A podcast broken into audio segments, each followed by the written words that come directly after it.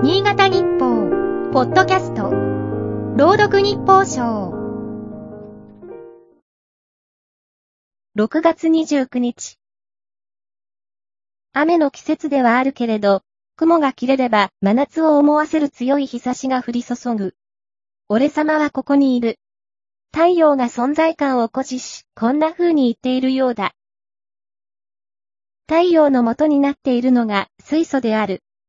太陽を含む構成はほとんどが水素からできたガスの塊で、核融合反応によって膨大なエネルギーを作り出している。私たち人間の世界でも、水素は古くからエネルギーとして注目されてきた。燃やしても酸素と反応して水になるだけで、二酸化炭素は発生しない。このため、クリーンエネルギーとして期待されている。火力発電所や燃料電池車 FCV の燃料としての活用が想定されている。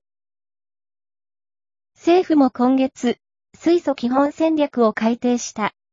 今後15年間で官民合わせ15兆円を投資し、サプライチェーン供給網の整備を進める。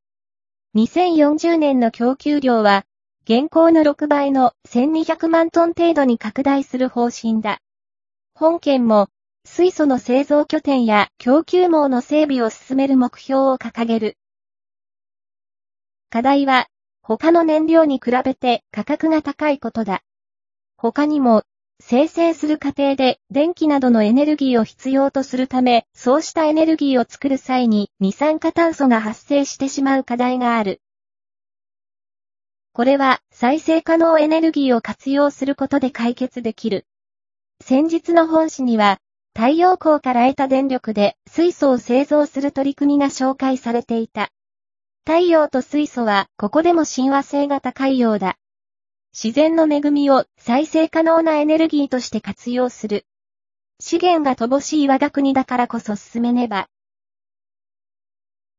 今日の日報賞は、FM ケントの音声合成システム、南がお送りいたしました。